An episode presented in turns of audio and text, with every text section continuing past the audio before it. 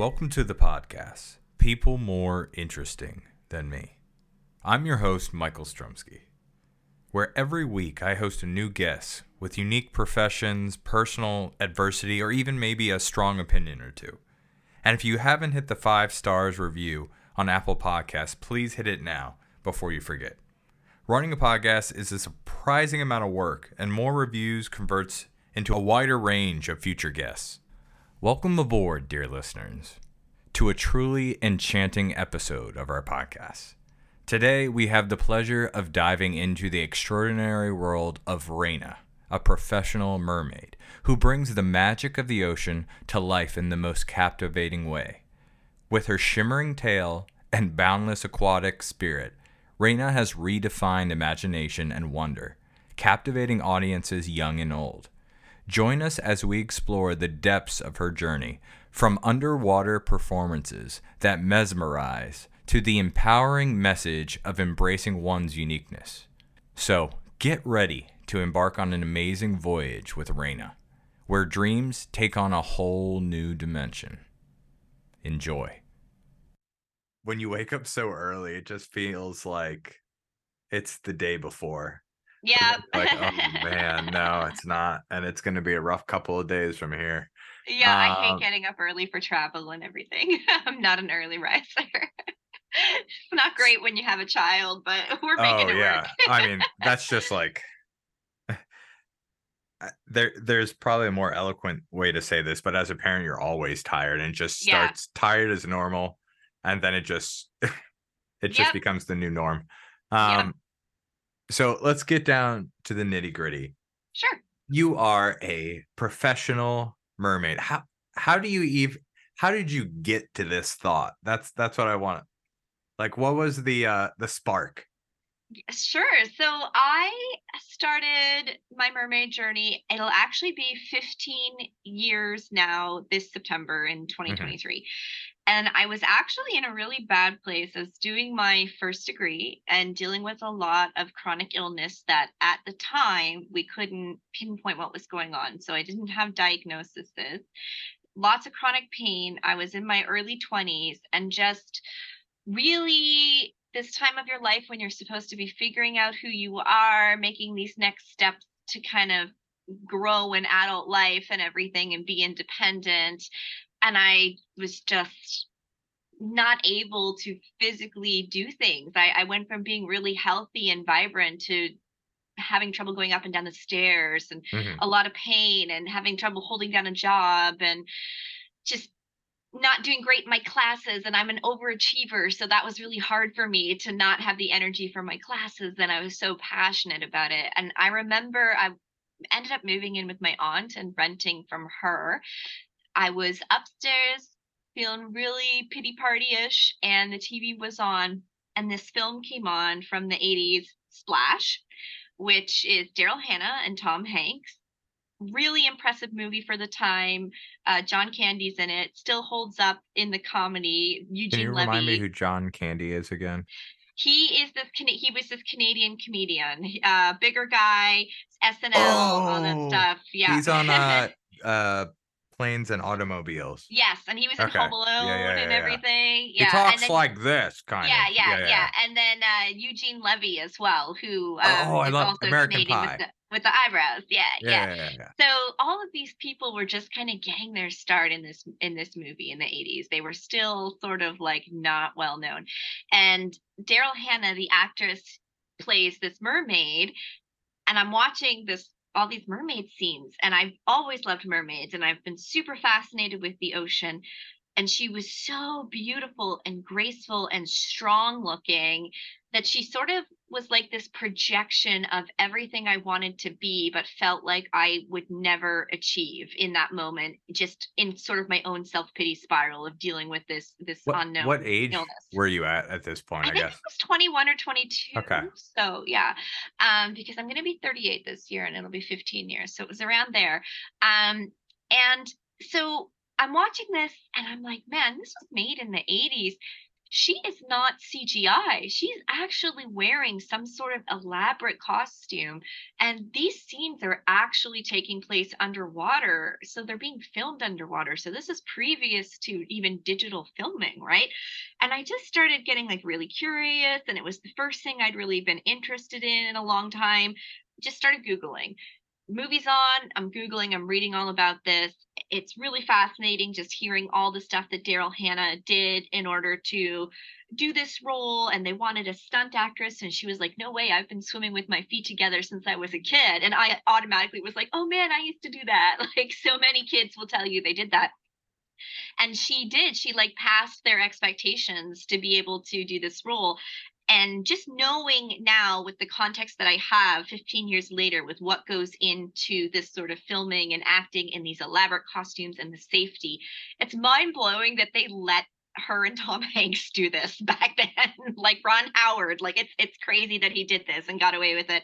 It would never fly today. It'd be stunt yeah. doubles. It'd be done in a studio. It would, you know, the whole. It's always whole like that, like twenty years later, because I mean, what do they always talk about in Wizard of Oz? Like the the Tin Man having like lead paint all over yes. his body, and yes, yes, R two D two being wasn't he like a a shorter gentleman like stuck in a uh like a tin can. Yeah, basically. yeah, yeah. Yes, yes. So it's wild, and there's these really fascinating behind the scenes photos, and yeah. like for for example, Daryl Hannah would have to swim between divers to get shots. So she'd be with the diver using their air, give them it back, swim to get the shot, and there'd be another diver waiting for her so that she could get air.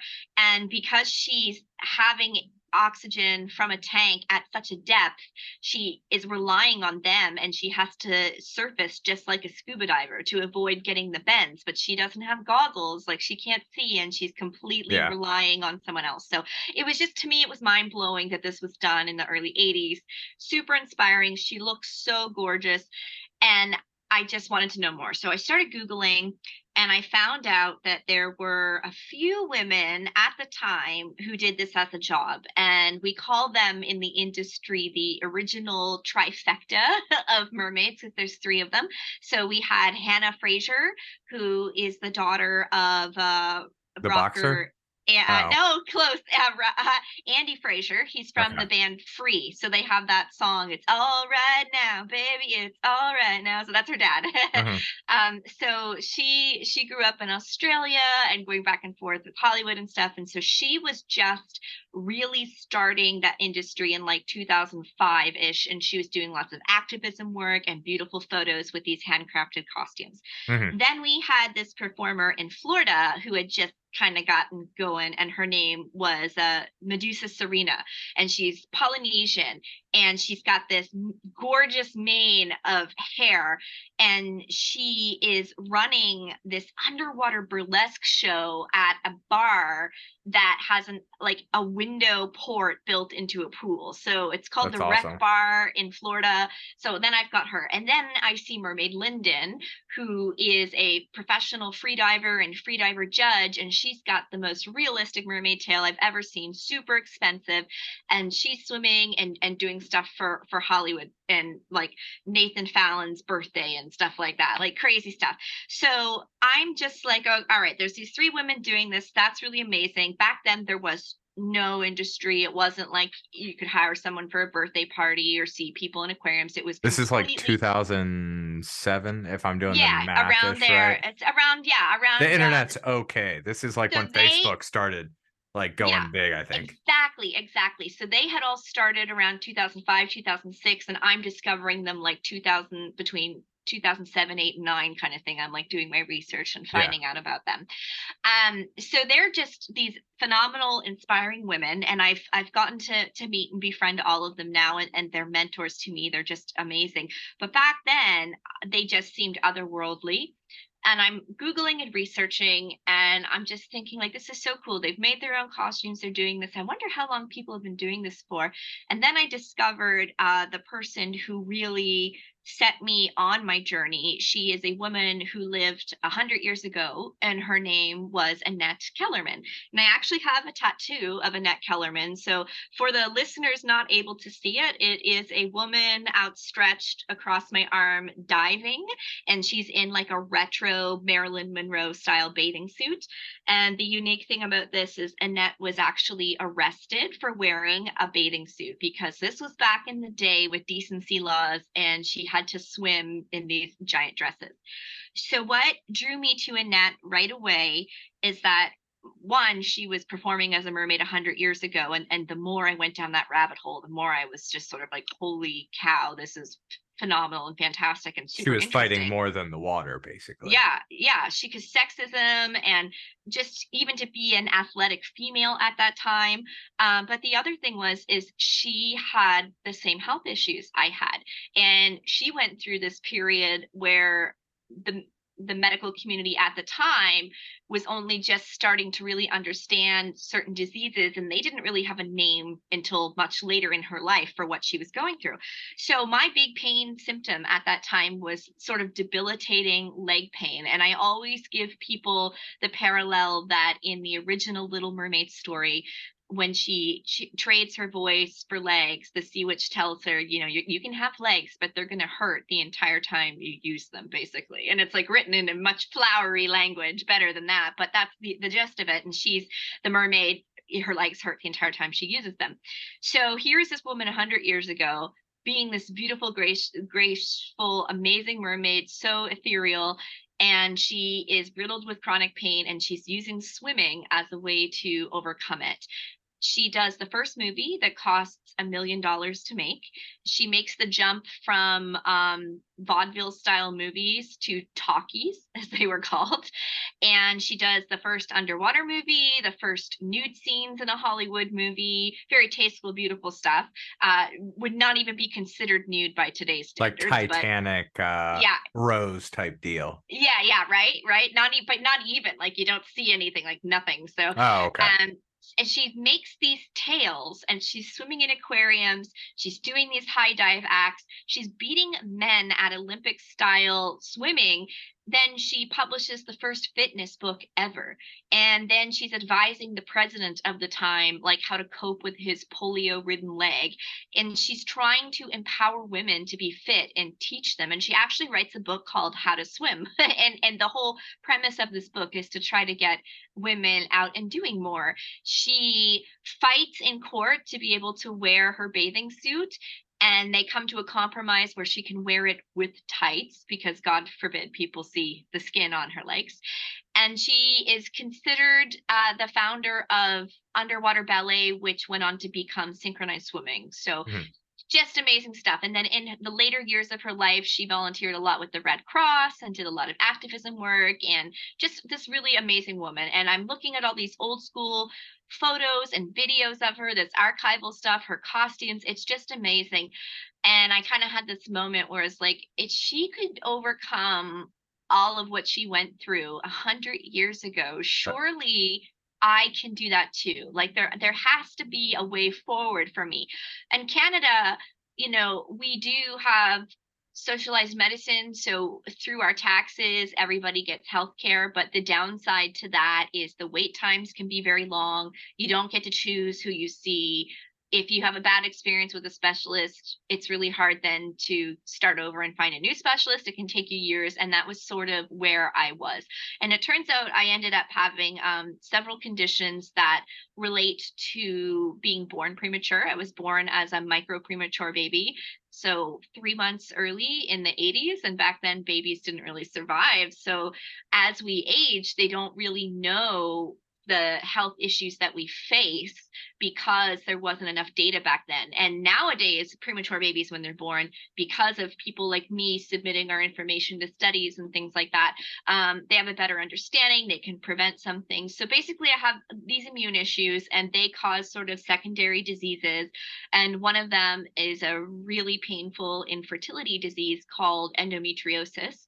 Hmm. And when endometriosis goes so long being un, untreated, uh, it can just cause, cause widespread body pain and very common lower back pelvis, and legs. So that's where I was. And of course, we didn't know that at the time, but that's where I was.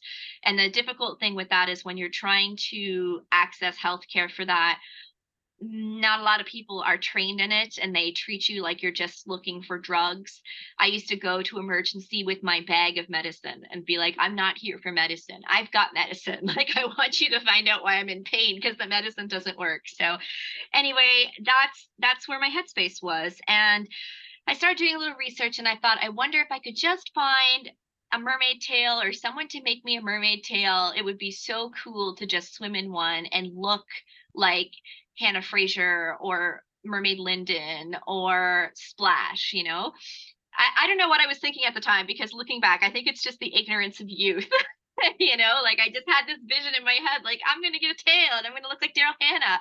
Um, there was no way to buy commercially anything like that back then. Nowadays there is. You can work with amazing special effects artists and you, you don't even have to break the bank.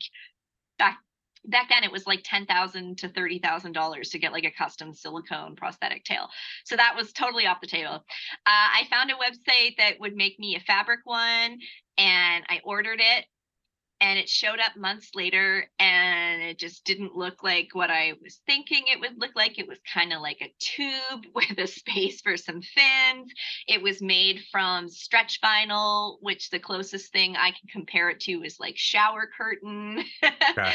So I got this thing, and instead of making me excited and happy, it actually discouraged me a bit more. And you have to think of my headspace at this time. I wasn't in a good headspace, very negative. Um, and also, I was not a good swimmer. So I don't know why this fire got lit in me. I always loved the ocean. I love the water. I was fascinated with it, but I was also terrified of it because of these health conditions, because of the difficulties I had from birth. I had a lot of problems with my ears and my hearing. I was always taught don't get your ears wet. I was really paranoid about that. So I don't like here okay, so let's take this girl with legs that don't work and ears that can't get wet and put her in a mermaid tail and go for a swim. Like eh, eh, it, it, my headspace was weird but I did it anyway. So I couldn't even find the proper fin that goes inside these tails. So nowadays I know what they're called and they're easy to buy. You can buy one on Amazon. It's called a monofin. It is a singular fin. If you think of like the whale shape, that is the shape it is sort of this we call it a fluke like the, the fluke of the whale this flat shape and both your feet go in it together they're designed for free divers because they utilize less movement, energy, and oxygen. So when a free diver is trying to save precious oxygen to get deep when they're swimming, one kick from this fin, this blade, can send them really far. So mermaid tails all have some form of monofin in them, and there's different levels. Some are cheap and they're just like nice for the aesthetic and and you can get it for like 50 bucks. And then there's other that are thousands of dollars made of fiberglass really stiff really fast.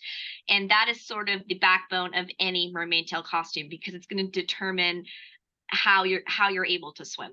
So i couldn't get one of those. I put two swim fins like just regular flippers inside the fin and i begged my husband to take me for a swim. And again i'm like i'm not getting my head wet.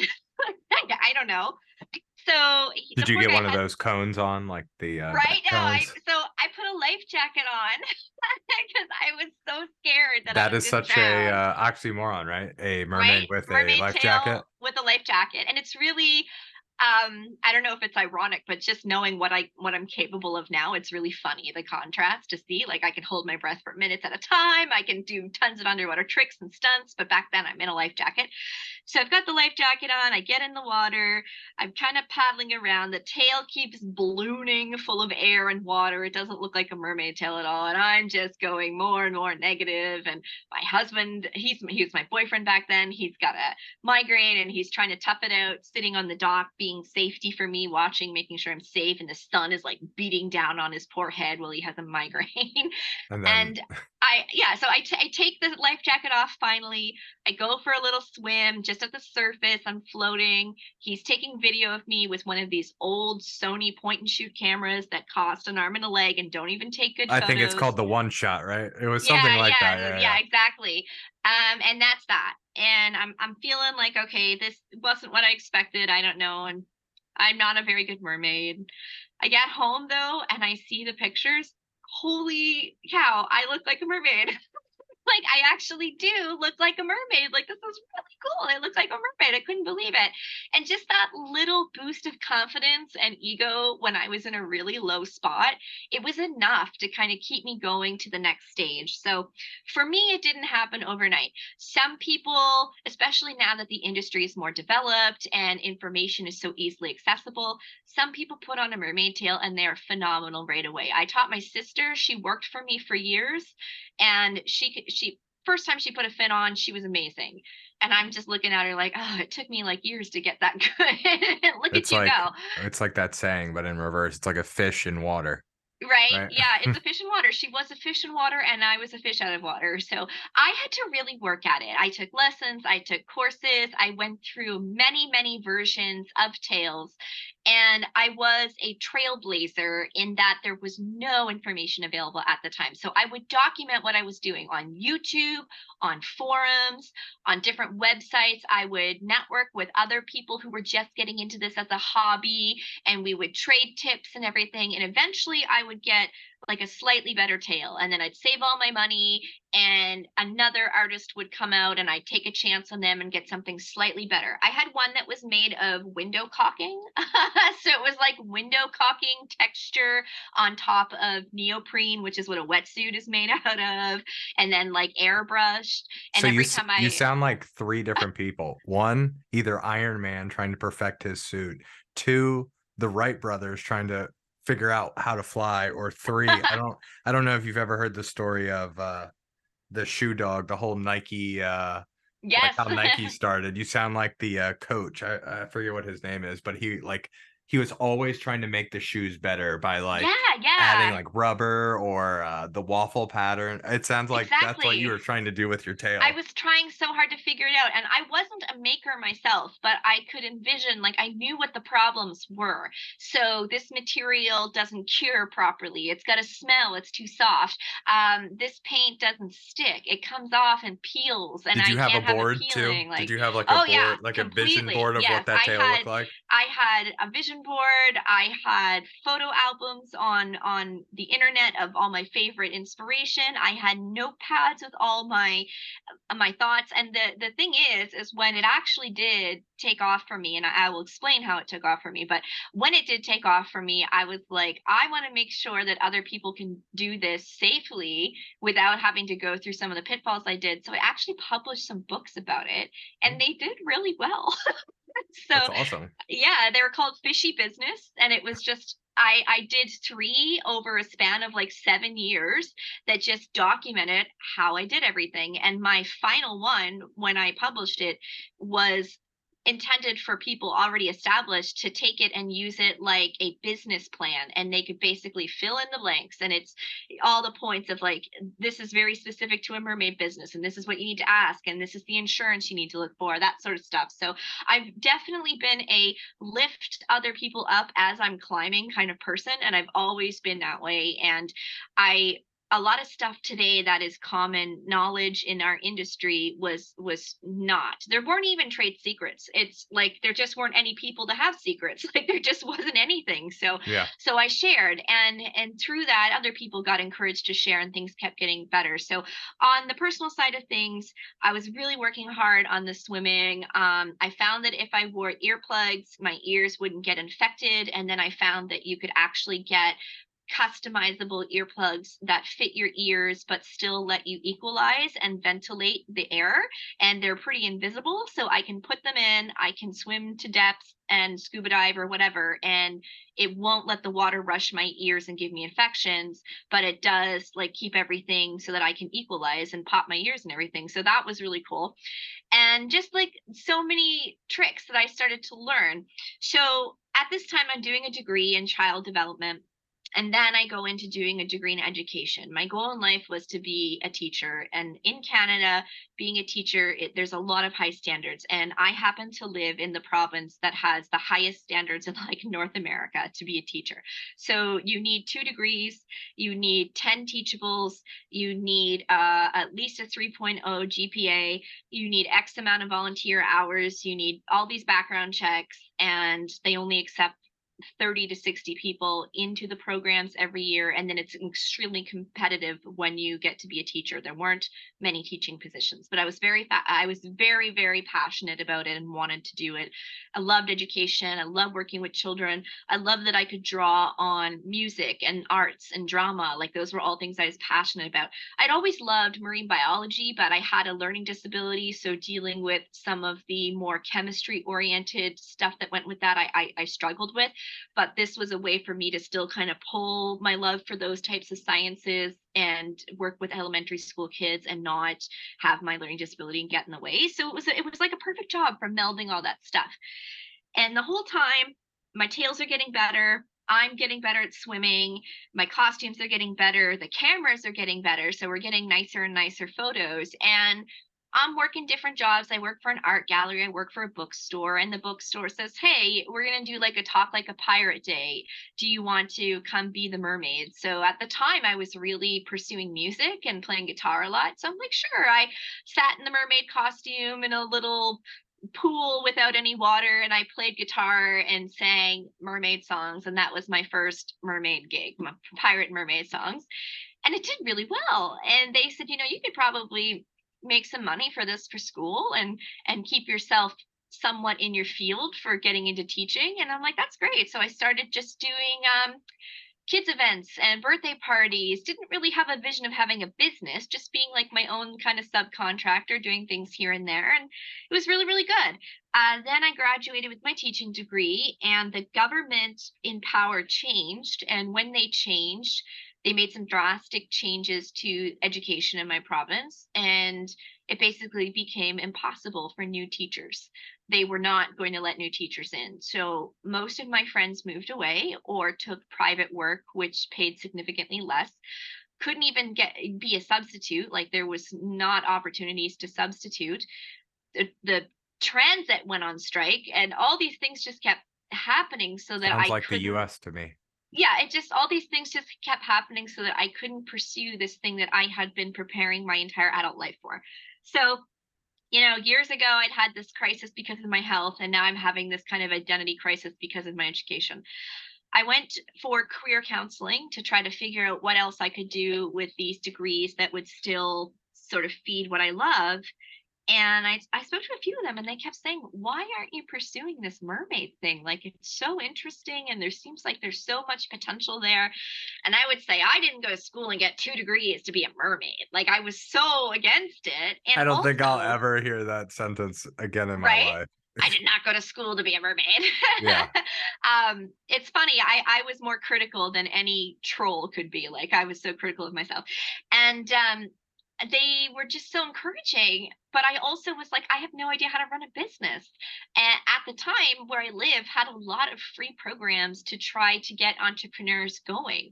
Like okay well i have nothing to do right now and i don't qualify for unemployment so i need to make money somehow so okay let's let's kind of do this. And building an actual business out of this it, it, it came out of necessity and they say the best ideas usually do so thankfully my husband he did have a background um, or sorry he does have a background in uh, entrepreneurism, HR, that kind of thing.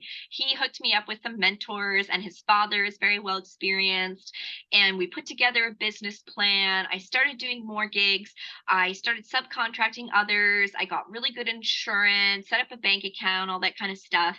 And then I won a $10,000 grant. And back then, a $10,000 grant, like that was a lot of money. And I beat out hundreds of people across Canada and it sort of really sent shockwaves through the business community that this like mermaid like what is this? A mermaid business won $10000 um, the company that gave us the grant said that they had the most media interest in my award than they've ever had in like 20 years of giving this award so please tell me you spent the full 10k on a tail uh, on tails, plural. On tails, yes, yes. I did. I did. So uh, what I did was I was able to buy more tails, which meant I was able to train more people and subcontract them. Back then, it was very impossible for people to just buy a tail and go work for a company. Nowadays, that's normal. It's so easy to invest in it with a couple hundred dollars, go to an audition with an already established company and do it. Back then, no, I had to build people up from the ground up and I had to teach them everything I learned and make sure they were being safe and make sure they were being professional. So I started weaving in all of my experience, my education, and the things I was passionate about. And I came up with sort of this philosophy for my company. And one of the things that I focused on in my first degree when I did uh, child education, child development, is imagination. And there is so much amazing research out there on play and how play, specifically imaginative play, is so good for kids. But we live in a world that pushes them learn the next thing, learn the next thing, learn the next thing. And I see this with my own toddler now. There's so much focus on numbers and letters. And I'm always trying to advocate for like he can learn those things through play. We don't have to sit him down and do flashcards or make him write numbers and letters. When you think about how a person learns, we are taught that there are learning styles. It's what you hear what you see what you do. And that's actually kind of old school thinking now. We know that people have so many ways of learning. Maybe uh, music resonates with them and through music they learn math. Nature resonates through them they learn science. But we know that play if somebody is having a recreational experience they are doing hardcore learning and the messages their brain receives while they're playing is going to stick with them in the rest of their lives. And even as an adult, we feel this when we're playing video games or we're playing, you know, like uh, board games, like anything that that we're having fun with. So I wanted to create this experience where I could be this advocate of the ocean, get my environmental activism packaged in a way that was fun for kids. They're learning, but they're playing. And I'm also focusing on things like okay, girls don't always get enough physical activity. And as we age, we're not encouraged through physical activity the same way. So let's get them swimming in the mermaid tails. Let's get them swimming with the mermaid in the pool. Let's do stuff at the beach where we're collecting stuff and talking about it. Let's get around to the museums and the science centers and schools and the play, uh, the, the, preschools and everything. So it worked it worked. It took off like crazy and i felt really fulfilled because i was teaching and i was teaching the things i loved like marine biology and i was inspiring kids to play and i was advocating to their parents that play is actually important growth. So i think because even though i didn't have the business experience at first. Because i had these pillars with my education it did kind of elevate me a bit and it wasn't like oh that's just some girl looking pretty in a costume you know? Like it's she's just sitting there being pretty like anybody could do that. Just buy a costume and they can do it. Anybody couldn't do what i was doing. Um, and the athleticism side of it for me was a challenge because of my health issues and learning to swim late in life. So I was always working on that and always working on that. And a few years ago, I think it was um, 2017, I decided I wanted freediving training. I, after lots of research, I felt that it was the most applicable training to help with mermaid. So we call it mermaiding is the and verb. That's tough, right? Free driving sorry, free diving isn't just holding your breath. Don't you have to worry about like pressure and yes, like yes. So there's a lot to slow. it. Yeah and I'm doing it in like a 50 pound rubber suit, right? Um, yeah. The the only problem is there was nowhere to learn locally. And you have to though, smile too. You forgot about that to, yes, part. yes, yeah, I have to smile while I'm doing it. So um, we formed a freediving group where I live, and then we flew in some instructors from another province. I did the entire course the way that was required, so with fins and with my feet, and then I did the entire course in my tail to know that I could do it and be safe. And I learned how to safely do breath holding. There is so much science that goes into holding your breath. And at this point in my career, I am doing a lot of breath holding. I'm doing shows at an aquarium. I have a little tank that we take around, a mobile tank. Uh, I'm getting booked for film work. I'm doing stunt consultation because nobody does what I do. So some members on my team, I've got a team now. And at the time I had like 10 and now I've got like 15. So I, I had 10 and one of the women, she did um, through me, she did mermaid consulting for the film Lighthouse, which went on to win an Oscar. Um, I've done some music videos and everything where I had to swim with my childhood musical hero who was local and keep her from drowning and she didn't know how to swim so so learning the science behind the breath hold was really interesting so one fact that i like to share with listeners is that you actually have 80% of your oxygen still circulating in your body at the three minute mark. So, anybody, barring health issues that impact your lungs, can train themselves to get up to at least three minutes. And obviously, it doesn't happen overnight, and you learn how to be in tune with your body. You learn how to oxygenate yourself through deep belly breathing and calm yourself. But this is what I do on a regular basis. And the way that benefits me, it's not that I'm underwater for three minutes performing, it's that when I'm doing a stunt or I'm filming, and something weird happens, I get a leg cramp, my costume gets caught on something, I always have a safety diver with me who's watching me like a hawk the entire time, waiting for me to give him an emergency signal. And I can keep myself from panicking because I know, okay, calm down. You can hold your breath for three minutes, and it's not going to take him three minutes to swim the seven feet over to you. So the example I like to give is I, I did a I did a film in this really deep pool uh, it's an industrial pool that they use for training people uh, for sinking helicopters and escaping a helicopter. So mm-hmm. it's a mm-hmm. really deep pool because they have to sink a helicopter in it. I, there's an X at the bottom of the pool and there's a spotlight and I have to swim down headfirst to this X nice and slow. They want this really nice slow movement. Man, I get do, down there. You do really well with your hand with that too. Yeah, oh. that is that is I, I, can do that with my whole body, right? I've had to learn to do yeah, that with I mean, my like, body. my hand my hand don't do that.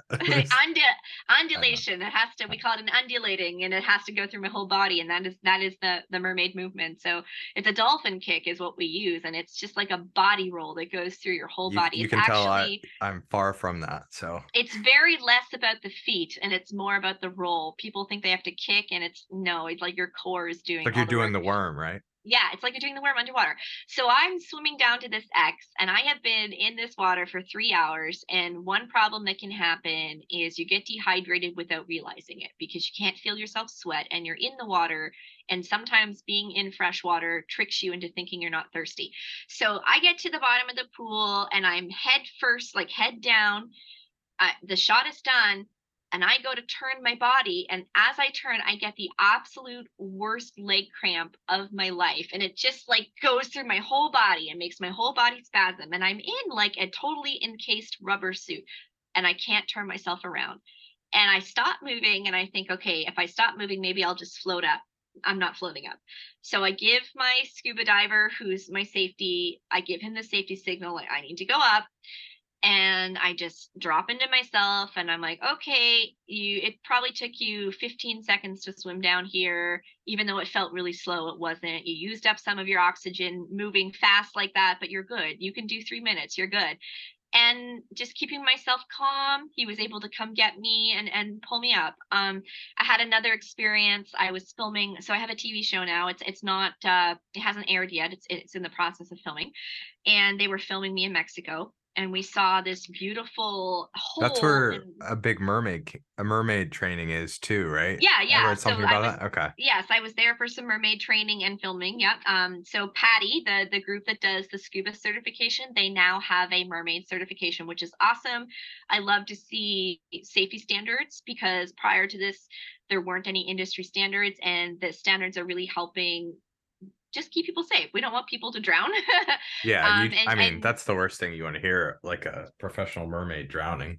Right, exactly. So I I uh, I can talk about that in a minute. I'll tell you this story, and then I'll tell you about the training. Ooh, what it's like. Okay. Um, I don't want to so, hear bad stories no no not bad stories. So uh there is a so there's a hole in the coral and it looks like this beautiful window and it's so magical. It looks like something out of disney and we're shooting it and we're thinking okay i'm gonna come down and look through at everybody and the corals all around me and the hair is gonna be flowing. And i had just taken a workshop on wigs and I had this wig glued on so well. Like that was this wig, it was this gorgeous red wig and it was not coming off. And wigs move differently underwater than real hair. They look nicer for the mermaid work and for film work. They don't like come across into your face. Like they look really good. And I'm doing the whole shot and we get the shot. I'm like, yeah. And I go to come up and the wig gets caught on the coral. And I'm trying to get it off and it's just tangling worse and you're also you don't want to break the coral. You don't want to hurt the coral. It's like i'm in a i'm in a protected space. You're not even supposed to touch it. So my hair yeah. is wrapped around it. That's your house and i'm like yeah yeah. So i'm like okay i have to get i'm gonna have to ditch this wig in order to surface and get air. Because i'm running out of air and i've panicked a little bit because i've already used a bunch of it up trying to do this shot but I just took this workshop where I learned how to glue my wig on really tight. and so I'm like trying to rip it off underwater. And it's the same thing. I have a safety person and they're like, okay, I'm going to pick you up. And I'm like, well, you can't, my, my head is stuck. So let's get this wig off. And um, I basically ripped the thing off and it took a layer of my skin with it. It was like burnt for the rest of the, the trip, uh, like a, like a rug burn, like across my forehead, just like a layer of skin. And I, I had to, it was, I had to ditch it in order to be safe and surface. And I surfaced and I was fine. And then we went back and we untangled the wig when we had goggles and snorkels so we could see what we're doing. And but it was just again where that training came in it came in so handy to keep me safe and keep the environment safe. So the training that we take it's an adaptation of freediving. Freediving is a lot of it is very sport centric. You have people that do, uh, I guess, contests would be the right word. So the same way you have races, you have free freediving dives where people are trying to beat their breath hold, beat the depth that they're doing. They have a safety person. They're using all these different techniques. Um, I don't really do that for the work that I do. The work that I do is just very preventing issues. So having the breath holding, understanding how to be safe, understanding how to use the monofin, that is what I took from the freediving course.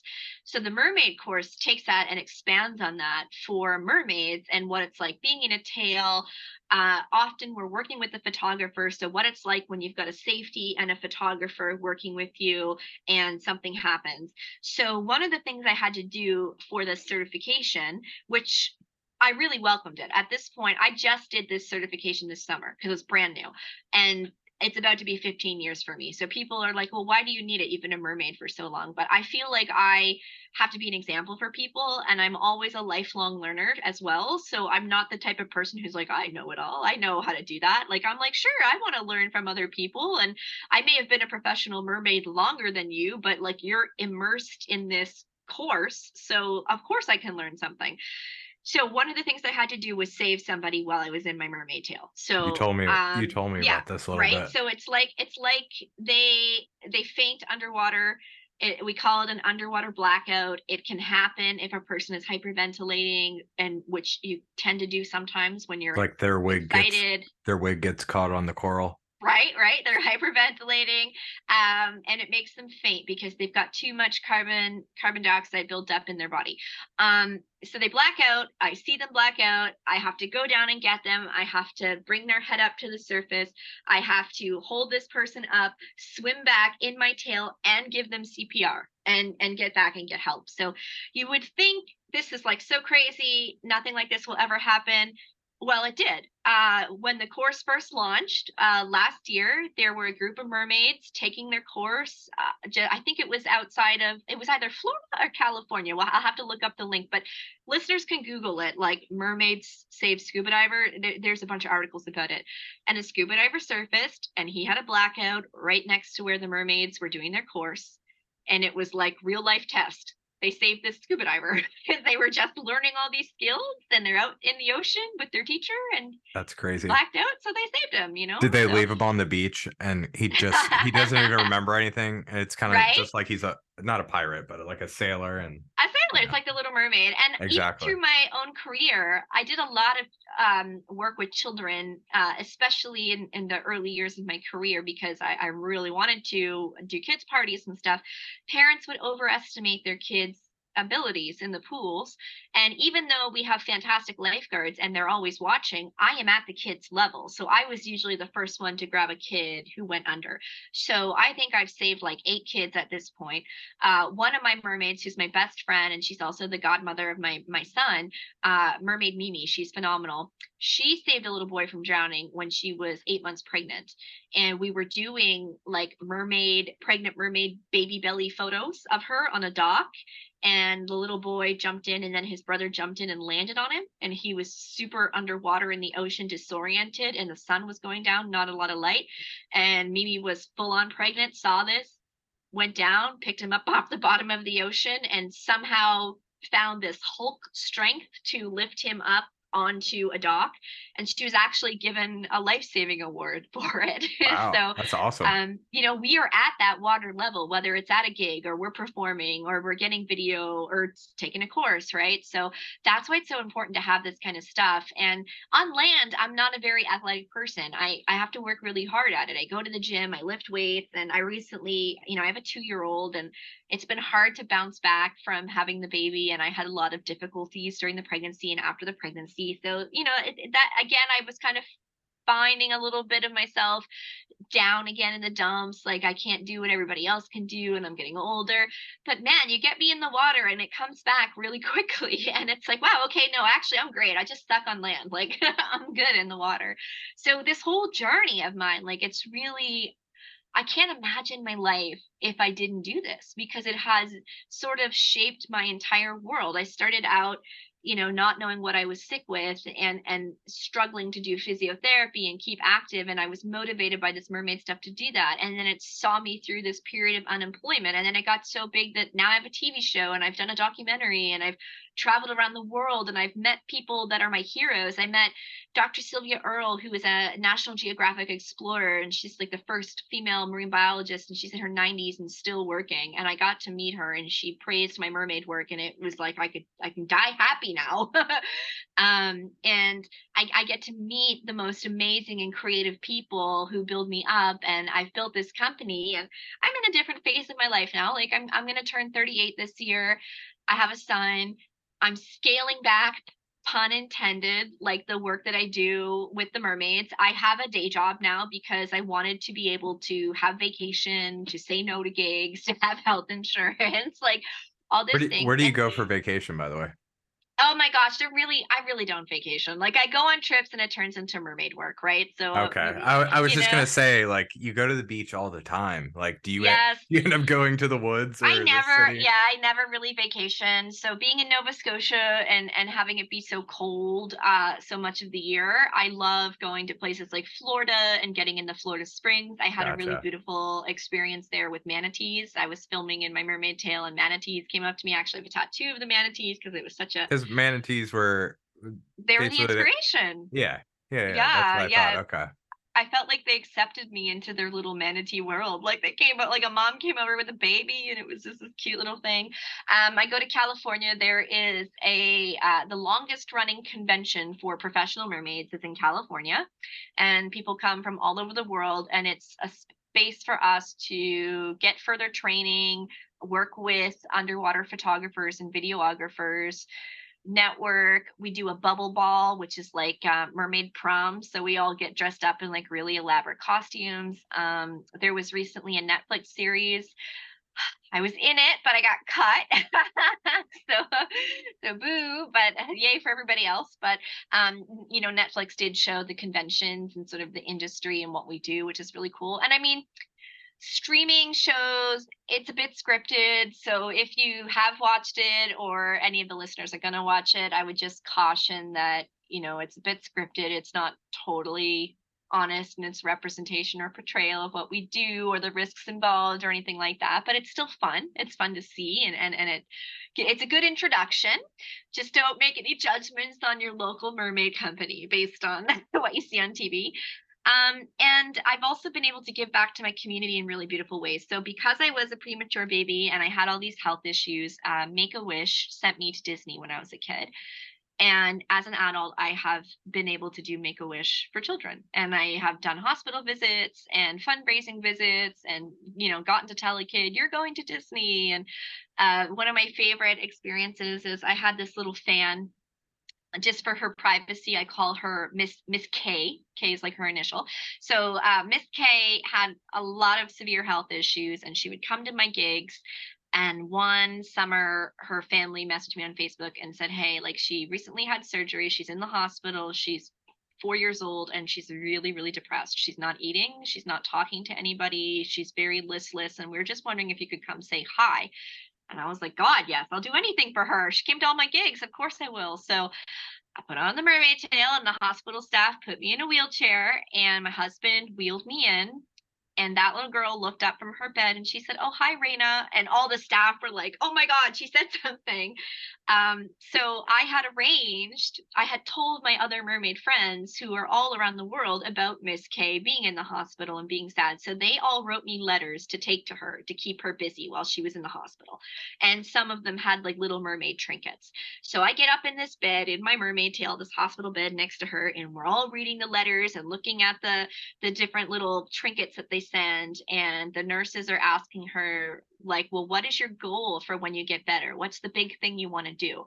She said, well, I want to go swimming with Raina Mermaid. So we wrote it on her whiteboard, like, go for a swim with Raina Mermaid. Um, she did so well after that. And a month later, she was out of the hospital and it was pretty cold. It was our fall season. She lives on the ocean. And I said, okay, she wants to swim with Raina Mermaid. Let's do this. so I went to her neighbor's house and got in the water to keep the illusion. And because she just turned five and she came down to her beach and I swam up to her dock and I was like, You want to go for a swim with me? and we had the most beautiful day. It was freezing cold. It didn't matter. We swam in the ocean. And at the end of the day, um, I asked her, I said, you know, would it be okay with you if I had legs for a little bit so that maybe I could come on land and you could show me things? And she was like, yeah, that'd be great. So, so I got my legs for a little bit and we sat and her dad put some fireworks off and she held my hand while we watched the fireworks. And she said, I just wish this day would never end. And I will remember that till the day I die. She's like, 12 Obviously, or 13 years did, old now right? Like how much how much did you how much did you cry during that period? Because I, oh, I don't right? think I, I could keep that together I, sp- I like and, yeah sorry keep going. But this is this is the power that we have. Like it's we are like we get to be these real life characters. So you're cosplaying you're cosplaying superman. You you know you see guys go to the hospitals as superman cheer up kids. It's amazing it's awesome. And i'm not putting it down. I think it's fantastic. But if you put on a cape, you're not going to fly.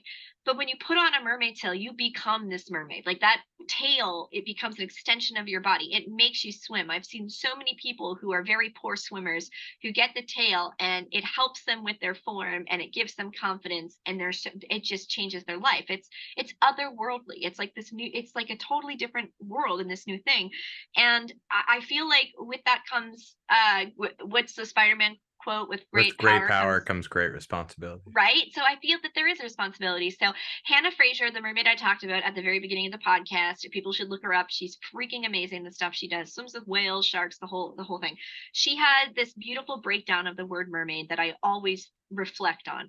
Mer means of the sea maid servant servant of the sea. That is who I am. I'm in service of the sea. So I get to be this bridge between the ocean and the children. And the children are going to save us because we're not doing it. Like we, you know, the world is in chaos right now with the environment, with everything going on, and especially with the ocean. We can't see what's going on in the ocean. It's not like clear cutting or dumping and and and stuff like that like you, you can't see all the trash that's in there you can't see all the ghost nets you can't see the toxic waste being dumped you can't see how barren things are so i have an opportunity to to teach that and share that on behalf of this world that I belong to in a way that resonates with children. And I know it resonates now because I've been doing it so long. I meet kids who are now teenagers or adults that I met when they were five, six, seven, eight, nine years old. And they have been able to tell me themselves the impact it had on them and how it changed their lives. And even just little things like making sure that they were always recycling or doing beach cleanups. And just that is, that's what's going to change everything for everyone. So that is a power, you know. Um, we also have this power to create these beautiful experiences for people of all ages. I've had clients that were in their 70s and and put them in mermaid tails and they felt so beautiful and cried. Uh my my mother-in-law, she she passed a few years ago, but on her 70th birthday, she wanted to be a mermaid too and I took her out in the ocean and I was like, "Are you sure you want to do this?" and she did it and she was like superwoman and she just lit right up and um even you know men, you know, men men will shy away from it at first because of all the stereotypes out there i think with like effeminate men and everything like that. Um, but when you you really get talking to them a lot of them have a mermaid story too or they really loved being in the water as a kid or playing playing pretend underwater as a kid. And if i a lot of straight men will be apprehensive about it at first but when you get them to try it out they're like, whoa, I feel strong. Like, this is crazy. This is athletic. This is hard. Like, it's not this girly thing, you know? And I mean, and there's nothing wrong with it being a girly thing, but it's just, it is what you make it. So we're seeing more men in the industry. Um, the industry used to be very predominantly white, and now we're seeing a lot more black merfolk, which is really important because historically, a lot of North American uh, black people weren't able to swim because of segregation. To so to see a whole generation of merfolk coming up black is huge. So i really believe that children need to see themselves reflected in their in their heroes and the people that they're looking up to. So i try really hard to keep my team diversified and it changes given you know people's life uh what's going on. Like one of my girls is native and she just had a baby. So right now she's not able to perform. But when native kids meet her, it's like their mind is blown and, and they deserve that experience. And I have a merman. And when the boys meet him, they're so excited. And um, so it's just like we just have so much power to make magic. It's just like the Disney, the Disney characters and the Disney princesses. And and the final thought on that that I like to leave people with is just you don't know what people are going through and especially kids. I had a very difficult childhood um, between my health issues and i had an alcoholic parent and there was like a lot of neglect and stuff like that. Looking back on my own childhood i can remember every single adult who made my life magical and I get to be that adult for kids. You never know what they're going through, what kind of life they have at home, at school, if they're bullied, if they have health conditions or or whatever, or if they're dealing with more systemic stuff like racism or homophobia or something. And just for that minute that they're with me, I get to give them a, a, little solace, a little magic that they can then take with them and it lights them up the same way it lit me up and got me through all those bad things, right? So that's why I keep doing it, even though I'm 38 and tired. but it, I mean, as long as you love it, and that that's what I what I say. Like I i I'm 33 and um it at that point you're trying to do exercise that you can continually do it, well right. continually do safely but still that like keeps you active because I, I mean i don't know if this is the same case for you but all the older people in my life they're not really active at all mm, and it's just yeah. so sad it's kind of like if you're not active now you're just like you're straight going downhill you know right? what i mean like it's not like you're you're keeping your body at a well uh, and i know from looking at people who are around right now that if i can keep up with my mermaiding it's going to help me long term with my health because you know my my mentor MeduSirena who i talked about who does the Wreck bar you guys have to google her. She's in her 50s and she's fit as anything. She's fitter than any 20 year old i know. Um, if folks google Weeki Wachee or if you're familiar with it it is a roadside attraction in florida that's been going on since like the 40s underwater performing of mermaids.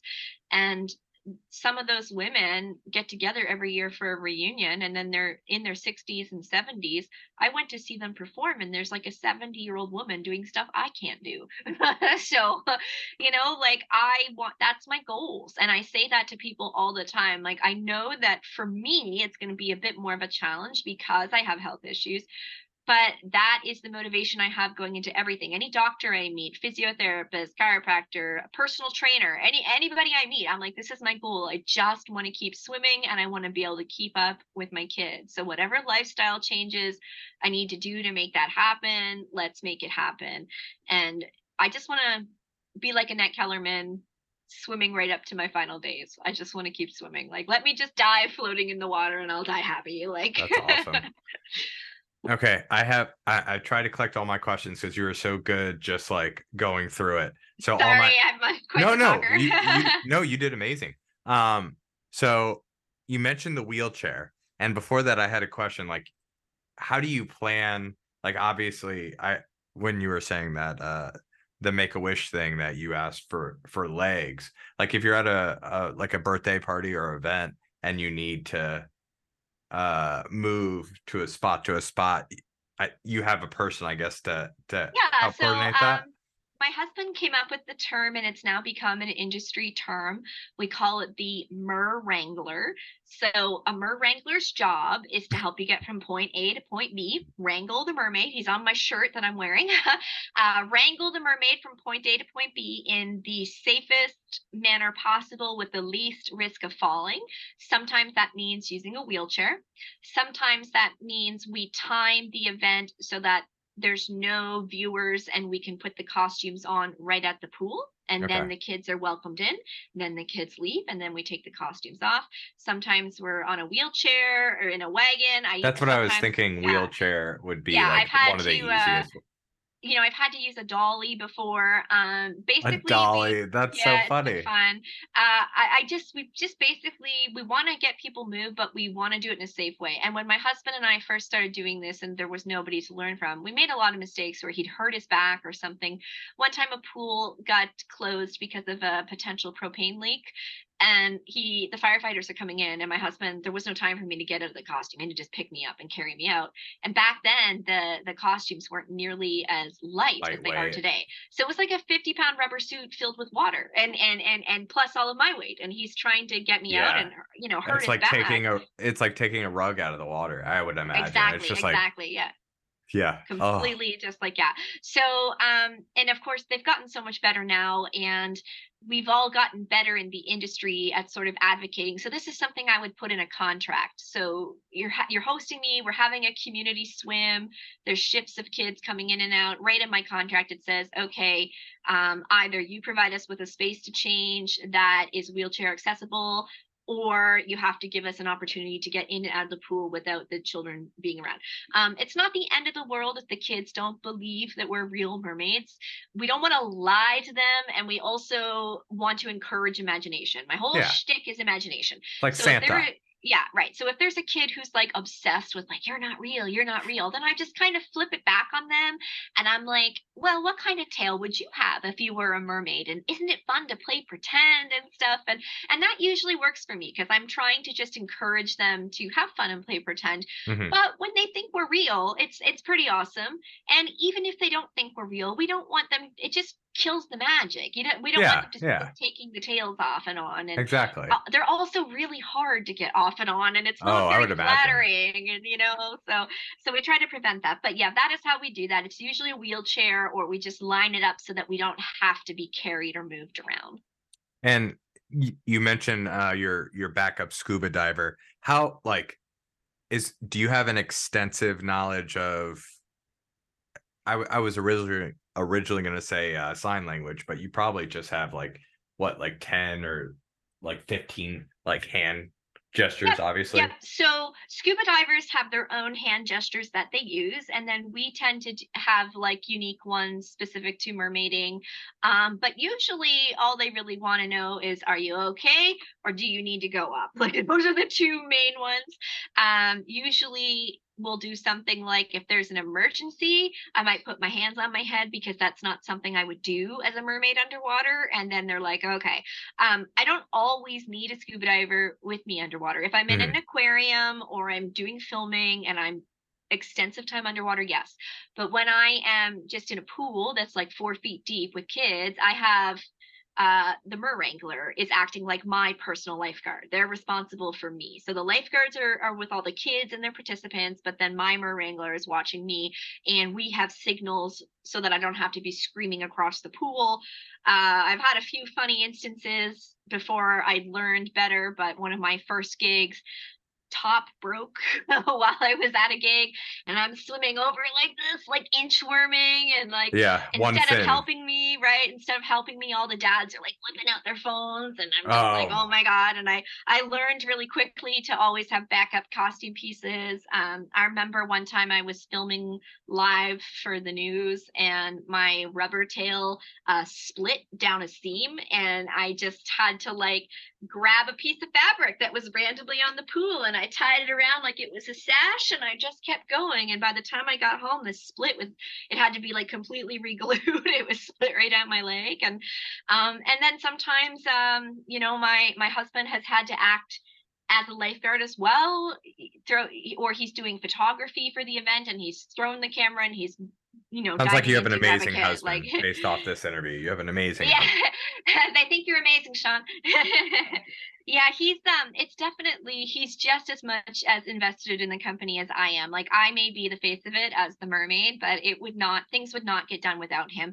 And one of the things that we've seen a lot of success with recently which has helped us overcome covid when we weren't able to do bookings is our youtube. So i've always done youtube and not with the purpose of becoming a YouTuber, but with the purpose of sharing the mermaid knowledge for other mermaids. So I'm a very mm-hmm. niche kind of channel. Some of the videos do really well. Some of them are just a couple thousand views. It, it's fine. Like I never really focused on it.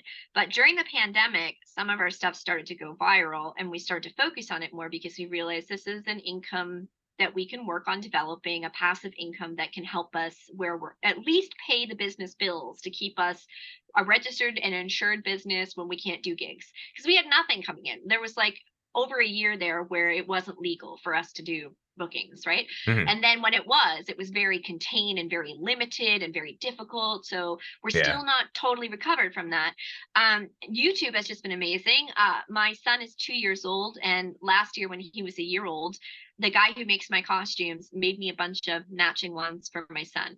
And I am not encouraging people to go put your infant in a mermaid tail. Please remember that I am a trained professional. But I did put mine in a mermaid tail, and he's been in the water since he was six weeks old after getting his do- his doctor's approval. and we have just these cute little b-roll videos uh, of him and i on the beach getting photos and they have gone massively viral we just had one it's just shy of 80 million views. It's That's insane. awesome. That's it's a big insane. number. I know it's insane. He has a college fund now from this. um, and this, so this has been a whole new world for me too, because now all of a sudden I'm a YouTuber. I've got a, I, I've got 450,000 followers and climbing. Uh, I never had that much before. I had like 14,000 for like 14 years. It was crazy.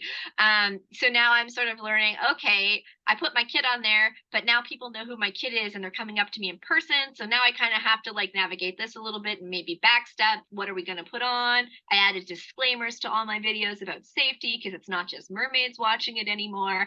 I've started getting brand deals and sponsorships and influencer stuff, and my accounts have started getting verified. Like it's, it's weird because it just I feel like people this is a lot of people's goal and I'm very happy to have achieved it but now I'm kind of going backwards a bit because it's like okay I wasn't prepared for this so now I kind of have to get my ducks in a row but um the income from it definitely kept my company going through the pandemic. It was extremely helpful and it paid for courses um, and it led to us getting our TV show which um, I will post updates about that on social media. It's filming right now, so I don't expect the season to come out until next year. And I don't have a name. I don't have the the official name for it yet. So people, if you want to say, give us a little taste of what it's about. I was going to save this for after the last question, but we can talk about it now.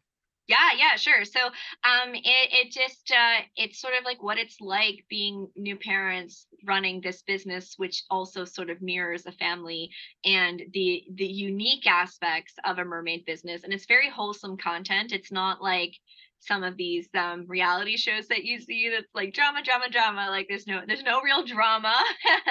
It's just very interesting. It it uh, focuses a lot on the canadian aspect as well although there is some traveling. So they did come with us to mexico and they'll be going to california and things like that.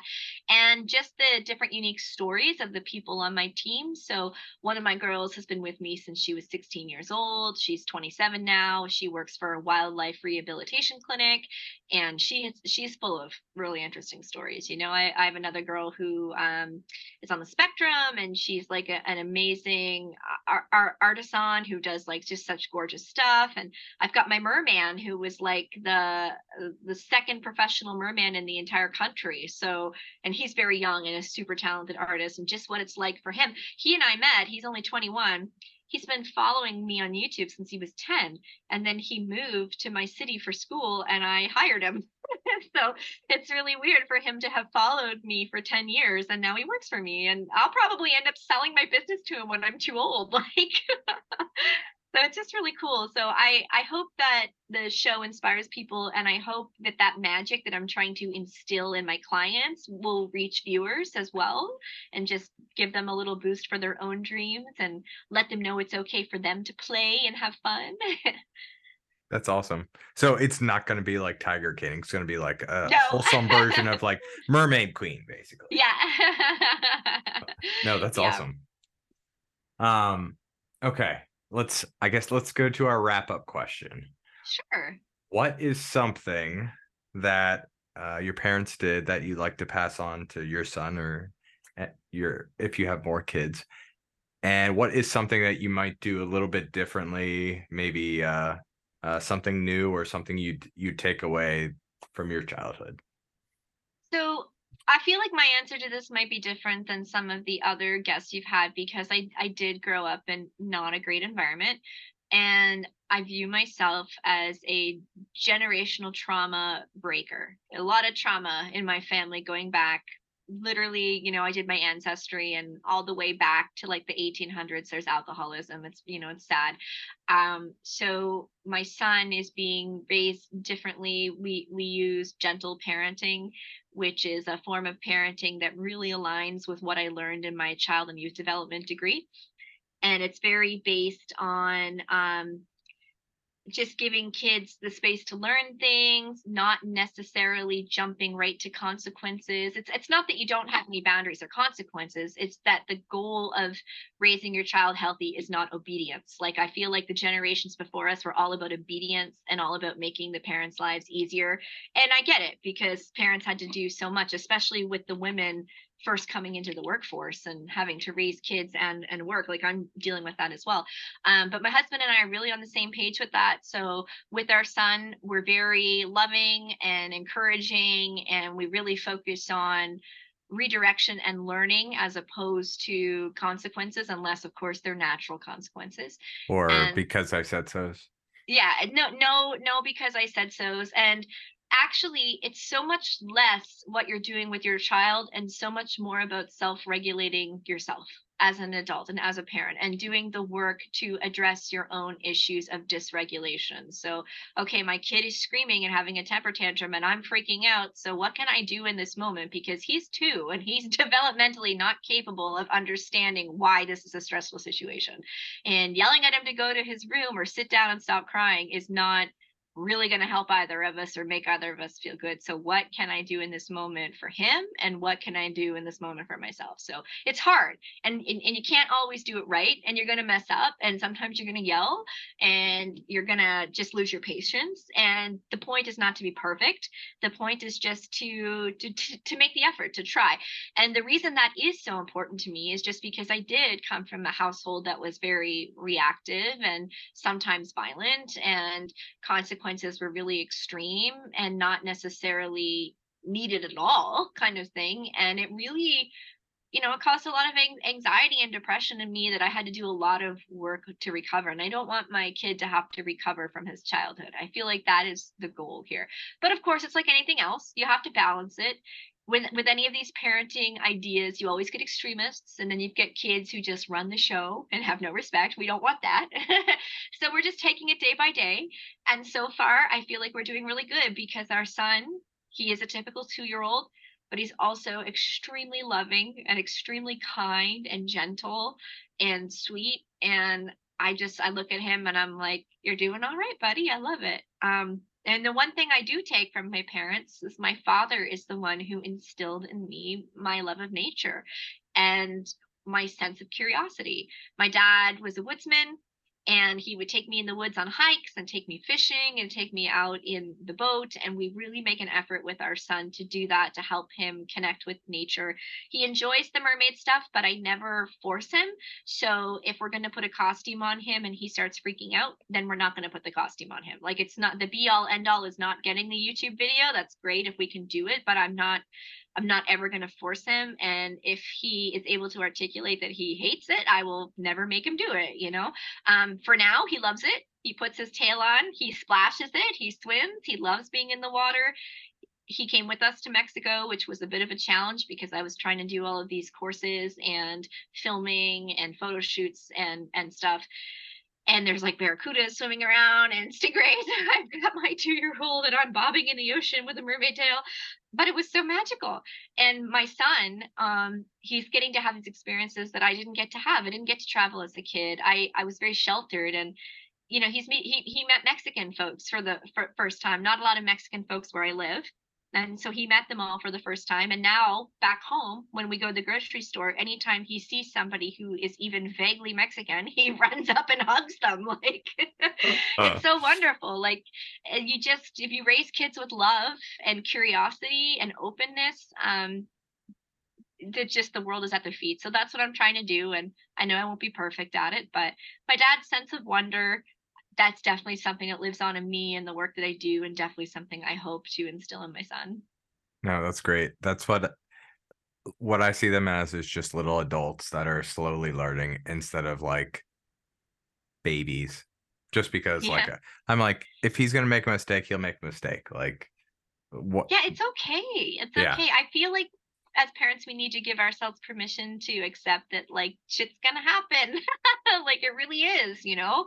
Um and it's all right now we're dealing with um the the terrible twos as they call it. So every once in a while we have the meltdowns where he falls down on the floor and instead of jumping to being annoyed which is so easy to do because i'm sleep deprived my husband and I will both try to take a breath and be like, Do you need a hug, buddy? Like, yeah, it's not fun when you don't get your way, is it? Or, no, I don't want to go to work and you don't want to go to daycare. I feel ya. Like, we're at least trying to take the edge off of it. Like, yes, we still need to pick you up and we need to drag you kicking and screaming to the car, but how we're handling it yeah. and I, I, do see it working um, one of the things that i've taught him to for self-regulation purposes is just counting you know counting one two three four. And now uh, we've done it so frequently with him that when he does start to have an episode where he's just freaking out he'll count himself down. And by the time he gets to 10 he's calmed down. And then he goes yay! He got to 10 right? We call it we call it his sad yay because he's like proud of himself but he's still upset. Yeah. So, my, my son says he doesn't have the yay. Yay. He says, ah, "Is it sure? Sure." like it's like it's like the saddest. Like, yeah. yeah. Okay. okay. Oh, that's it. That's it. okay. okay. It's okay.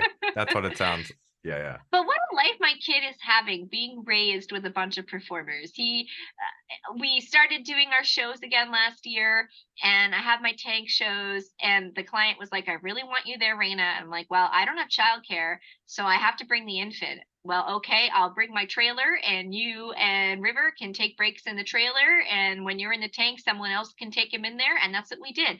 I my company is very family friendly. You cannot serve families as clients and then not have a family friendly company. So long before I had a child, and it was a long time because endometriosis is an infertility disease. River is the only kid we're gonna have. We did not think we could have River even. Um, he was a complete surprise, but completely welcome. I had just given up on the idea of having kids, which is why I've had them so late in life. Um, but Mimi, who's been with me since the start, you know, her daughter's like nine, and and uh, when she was an infant, and and as she grew, this is just how we how we do things. And when you work for me and you come into this this pod is the word that we use, a pod that I've created, like a pod of whales. We have a pod of mermaids people understand that if you don't like kids, it's not going to work because even if you don't want to do the gigs with kids, we have kids in our company. So you need to be able to help folks out and create an environment where the kids are safe. And some people have not fit in the long term because they love the idea of being a mermaid, but they don't like kids. And it goes with my company. Not every company caters to kids and families, but mine does. So, um, but I like awesome. it. I, I, I do really like what we've what we've created. This family environment where we're taking turns so that the moms aren't being left behind because too often moms are giving up their their passions and their dreams and self-sacrificing and i still do self-sacrifice but at least i don't have to totally give up being a mermaid i you know my one of the my merman is so great. He's like an adoptive uncle to my son and and he's got him he's bouncing him keeping him busy. Mommy's in the tank doing a few tricks and then mommy's out again. Merman swaps with me and i've got the baby and and that's what we do and we make it work. That's awesome. Uh Thank you so much for you. You blew me away. Like, uh, I love it though. I mean, I love that this podcast is such a fantastic idea. And at some point in my life, I would love to do a podcast about mermaids. Like it's just not something I have time for right now. But just where the industry has grown so big and and there's so many sub facets to everything and all the intricacies and people have so many interesting stories and and I just love to learn. So it's hard for me at times to make time being a new mom working a full-time job running a business like as you and i know trying to nail down me, nail me down was hard, but I still really enjoy it so much. And I really thank you for the opportunity to speak to your oh, listeners. Yeah. And and if anybody ever wants to learn anything about mermaiding, they can hit me up and I can set them in the right direction because it's a really wonderful hobby. It doesn't it doesn't have to be a job. If you want it to be a job, that's awesome. But even just as something for fitness or for your mental health, it's such a wonderful, wonderful experience and I'll attach all the links to your Instagram, your website, your YouTube channel, just so people can take a look at that too. Awesome. Thank you so much. Perfect. If you like this week's episode of People More Interesting Than Me, please follow me on Apple Podcasts so you won't miss out on more episodes like these.